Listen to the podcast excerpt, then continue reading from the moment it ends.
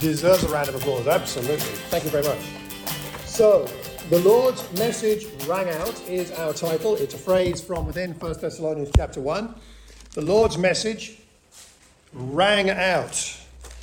And we're going to see what we can learn from uh, not only today's passage, but from the series. We're going to be learning about the Apostle Paul, uh, in the, the author of this wonderful letter. We're going to be learning about the Thessalonians as a congregation, as a church. What were they going through? What can we learn from our first century brothers and sisters? And of course, more importantly than anything else, we're going to be learning about God. What does this letter teach us about God? Those are our areas of focus, if you like. Now, a bit of context on the Watford word again. I have put some uh, background to the book of Thessalonians and what was going on. But just briefly for the moment, this is a young church. The church in Thessalonica, in Macedonia now, uh, is, uh, was started by Paul. Uh, it's in Acts 16 and 17, you'll find that record. He was there for a grand total of how long? Do we know? How long was he in Thessalonica? Started the church there, and he left after three weeks. Now imagine that. You don't know anything about Christianity, not a thing. This chap, Paul's, Paul, comes into town with two other friends, Paul, uh, Silas, and Timothy, maybe some others, but definitely the three of them. They start preaching in the synagogues and then out, outdoors, and a lot of people start to believe, Gentiles and Greeks. So it appeals the message to all kinds of people, including not only not a, a number of, not a few prominent Greek women, so significant people in the community. And they gather and they become Christians, and after three weeks, the Apostle Paul, not just Paul, not just a preacher, but the Apostle Paul, he has to flee. He has to leave town. In fact, the, the, people in the church say, I think effectively you need to go because there's so much persecution because of what's happening. That he, and now you're a three week old church. How do you think we would have done? Let's say we were all three week old Christians. Just become three week, all of us, all of us, not, not most of us, every single one of us was no more than three weeks old as a Christian. Some of us less, because I guess some became Christians nearer to the time when Paul left, right? So the maximum age of a Christian in this congregation, three weeks.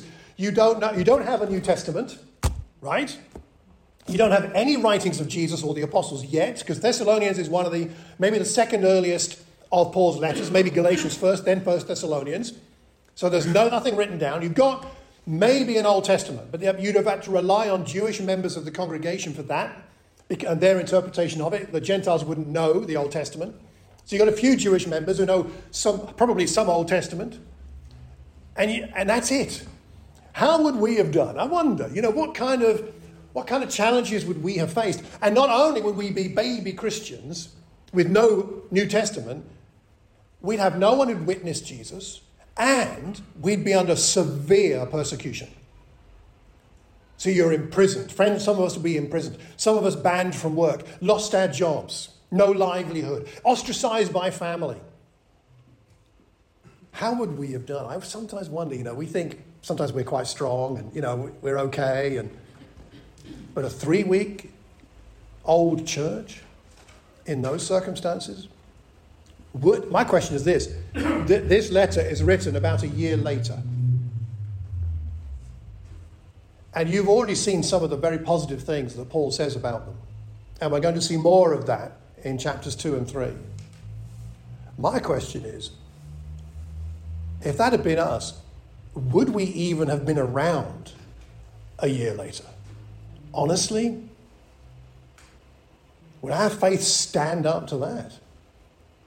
Or might we have been around but gone off on some weird tangent because we didn't know much and got some of our teaching wrong and or not lived up to what it meant to be a Christian, perhaps bring Christianity into disrepute because we didn't live the right way or believe the right things.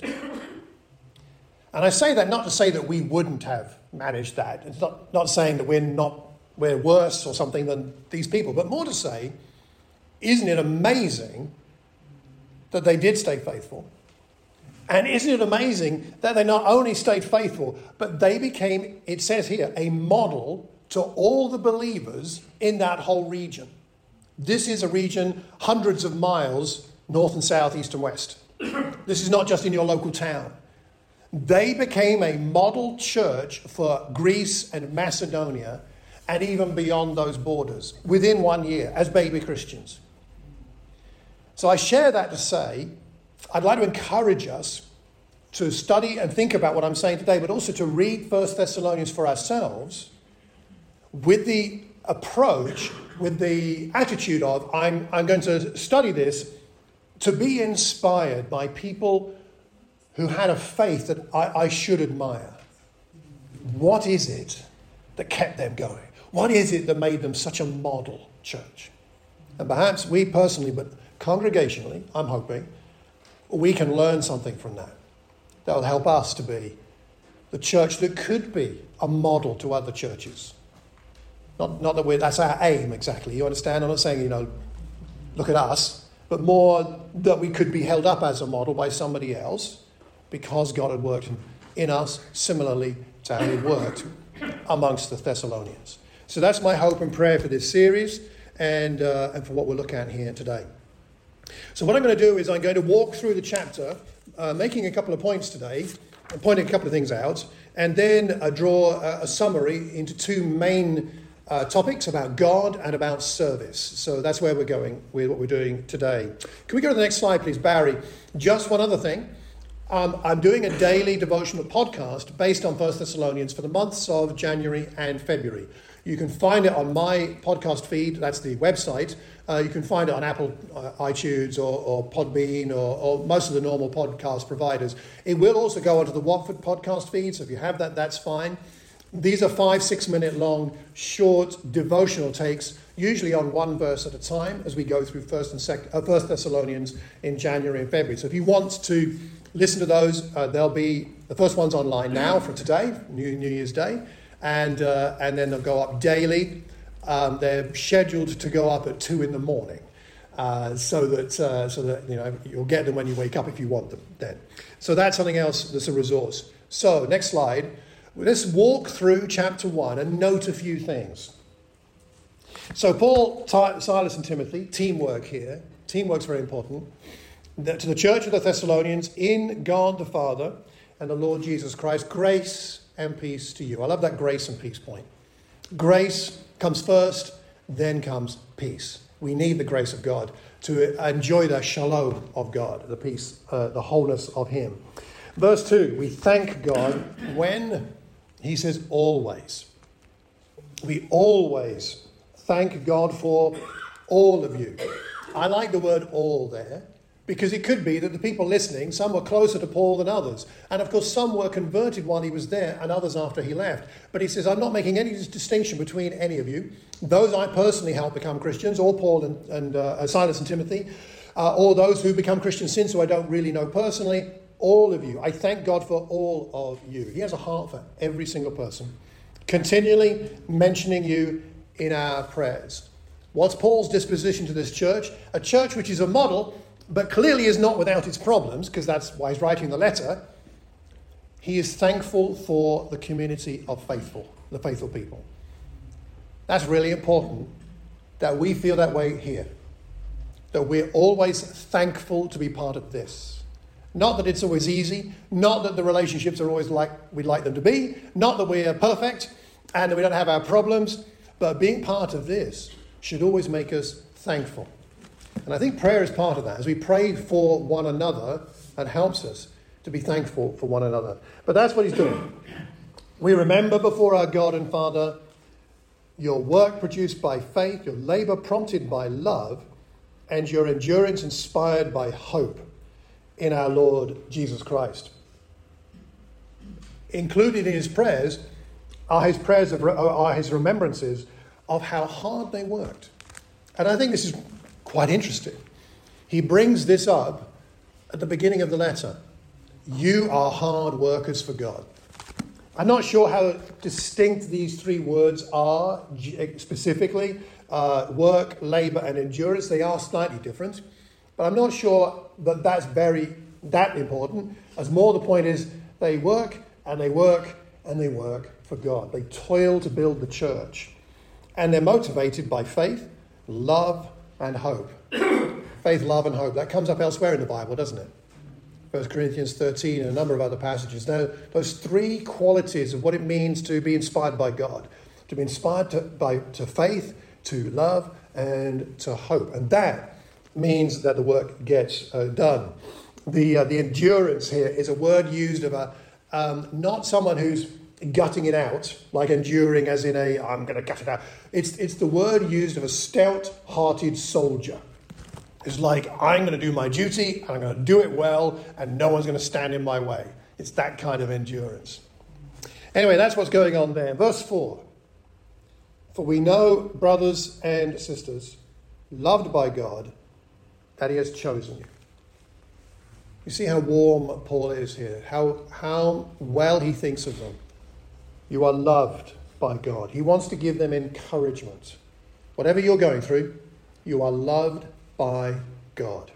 You have been chosen by God. It wasn't an accident when I came, Paul says, and Silas and Timothy. You were chosen. You are loved and chosen. And he calls them brothers, brothers and sisters.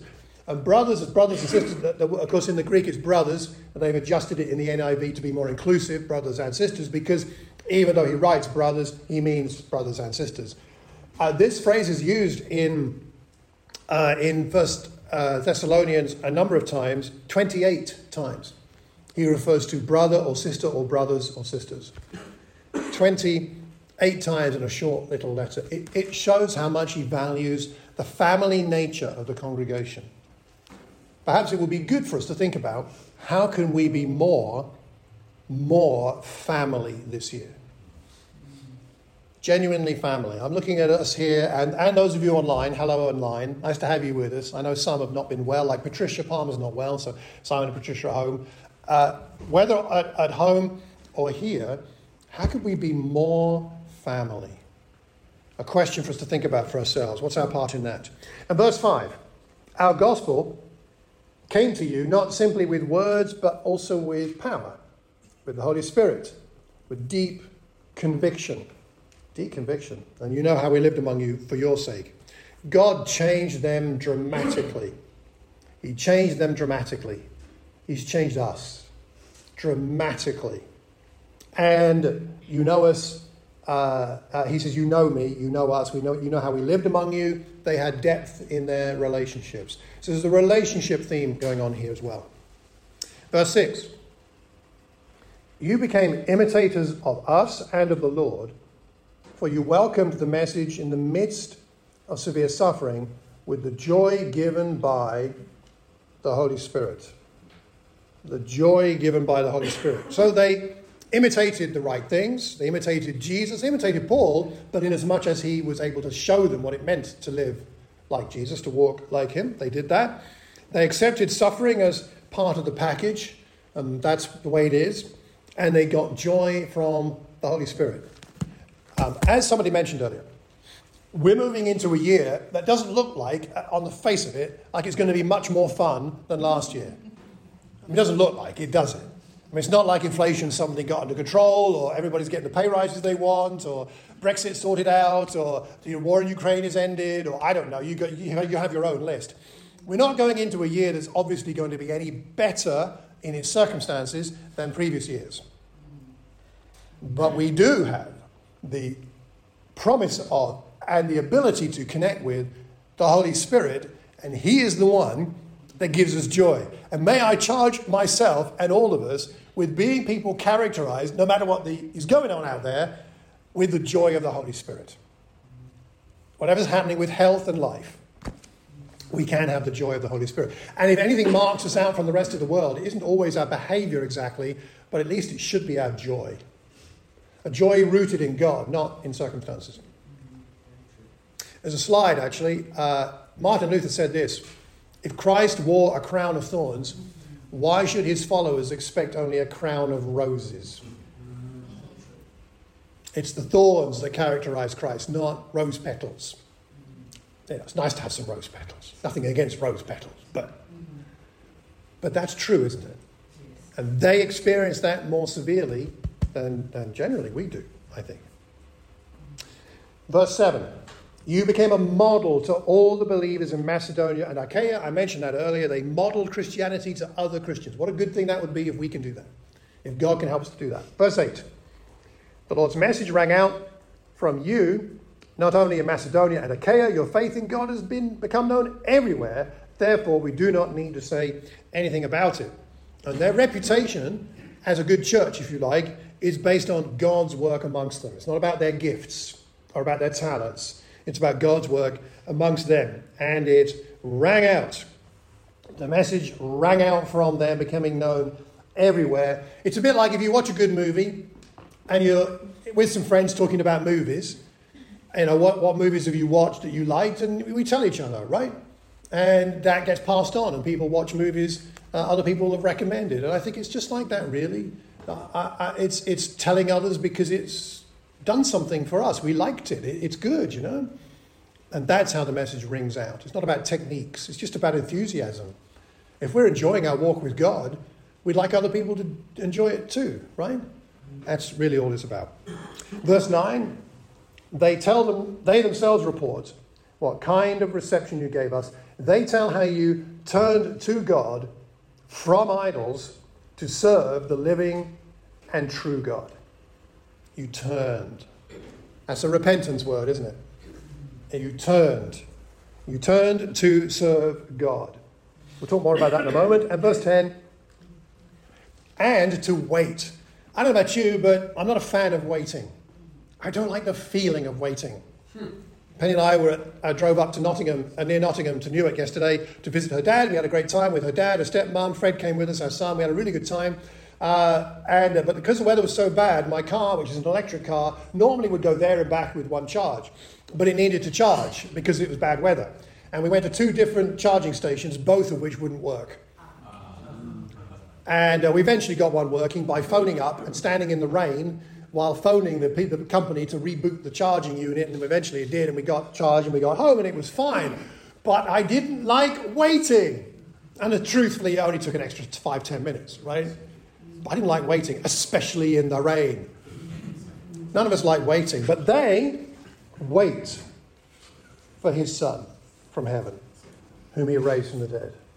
Jesus, who rescues us from the coming wrath. They were content to wait for God's timing. That's a challenge, isn't it? You and I pray about things and we want done yesterday. Their trust in God is revealed by patient service. Next slide. What are your impressions of this church? Okay, let's stop for a moment. Give me any, an impression, just maybe one thing. What's one thing that stands out to you from this church so far? What stands out for you? Growth. Growth? Okay, they've grown in numbers and they've grown in maturity. God has really grabbed their hearts, or they have really seen something, and a real revelation of who God was. Yes. That they couldn't shake out of their system, kind of thing. All right, they've, they've, they've got God somehow. It's not just they've got a new religion. They've got God, something God's in their heart. Yeah, yeah, yeah, very good. What else? What stands out? Your impressions of this church.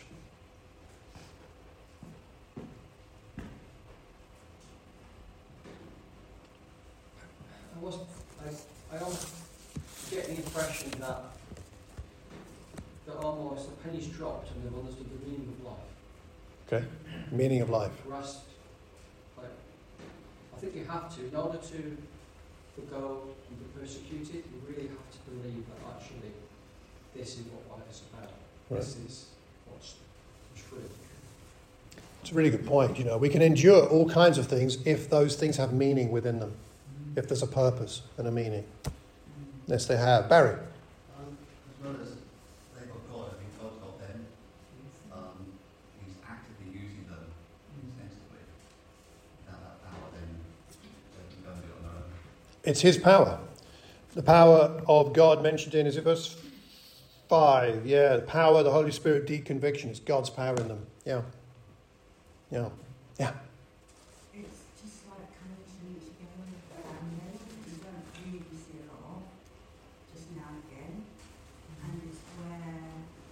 this spirit comes more alive in us because his word is being preached and it comes back as encouragement mm. or condemnation or something changed. Some might need something that we can give to them, a path, encouragement. So we do that for each other. But that's only because his grace and his love that we have in us. Well put. Thank you. Thank you. Impressions of this church. Anybody else? Okay, let me wrap up with a couple of thoughts. Uh, next slide, please, Barry. God is the focus always. God is either as God, Father, Jesus, Son, Lord, Spirit, all the different words one might use for God or the Godhead. In chapter 1, in those 10 verses, God is referenced 15 times. 15 times in those 10 verses, and mentioned 97 times in the total of 89 verses of the whole letter. So that's more than one a verse. We can sometimes forget that when Paul is writing a letter to a church like this, he's mostly talking about God. And I think that's so important for all of us as a congregation that the thing that we're most about is God. His agenda for us, not ours. Talking about Him to Him, praying, listening to Him by, in prayer, but also in His Word itself. Uh, no one will ever be, in my opinion at least, no one will ever be all they could be as a Christian and strong as a Christian if we don't read God's Word and let it sink in. We need God's Word. We need that time with God. God is the one that gives us the grace and the peace that we need. He's the one that gives us the joy that helps us to endure suffering and helps us to wait patiently for His work. It is God who enables them to do all the work they have been doing and to inspire them to the point where they can inspire others. And the second thing on the next slide that I note here is that they had a genuine turning. Couple of you have sort of referred to that, that big change in them, that God is very real and powerful to them. They have turned from idols to serve, from idols to serve the living and true God. They turned, but clearly they didn't turn back again. Once they turned, they stayed turned. And I think one of the challenges of the Christian life is to stay turned towards God. And you and I, I don't know about you, but some, like some kind of magnet is sometimes over here. Feels like it's pulling me like some uh, compass needle back towards my old life. And sometimes it's I'm with the wrong company, or sometimes I'm watching the wrong stuff on television, or listening to something, or sometimes it's just I don't know what it is, but I have this struggle, right? We all struggle with our past sins to some level or another. We all struggle with the tendencies of the world that are not Christ like. I just say this once today uh, given that we've been, some of us, away from each other for a while. Sometimes when we're away from fellowship with fellow Christians, it weakens our convictions. And if you've been struggling with some things over Christmas and New Year that aren't Christ like, it may be a good time to do some returning or strengthen your turning or talk about it with somebody to help you to deal with any sin that needs to be dealt with so that we can go into the rest of the year with a clear conscience and knowing that we're properly turned and staying turned. Because the only way we can really serve God is by turning. You know, that can't have the foot in both camps, right? Turning. They turned to serve. it was challenging for them to give up their idol worship. And the next slide is a quote from, a, from N.T. Wright about this. He said it would be like asking people in a modern city to give up using motor cars, computers, and telephones. I mean, turning from idol worship and from attending the, the idol the meals in the temples was so countercultural, so radical, they'd have looked so weird.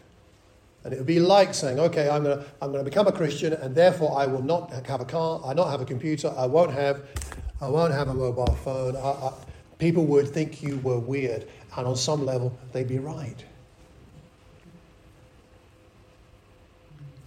Turning isn't just improving our lives, it's a radical shift, demonstrating loyalty to God. Turning away from old ways of living, from what is comfortable or compromise, from fear and laziness, from sins, from half heartedness, from guilt and shame, and turning to, turning to God, turning to hope, to love, to faith, to an exploration of the Spirit's desires for us, to listening to God, turning to, to some degree, risk taking, to adventure, to stretching ourselves to the new rather than the old, inspired by Jesus, who we wait for. And while we're waiting, we serve and we love.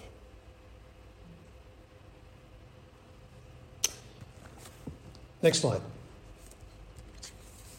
You remember that earlier last year, beginning of last year, I preached through a series of our aspirations as a church, and two of them, the G of great is being God focused, and the T of great is, is for toiling to build the church well. I think that Thessalonians can teach us a lot about what it means to be God focused and to toil to build the church well. And I encourage us to think for ourselves what it would mean for us to be more God focused and to toil to build the church well.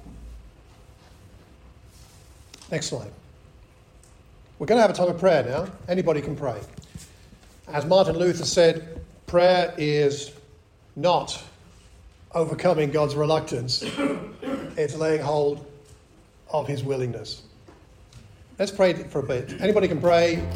We'll take, uh, we'll take, take a few minutes to pray and then we'll take the Lord's Supper together. So, with these thoughts in mind, let's have a time of prayer.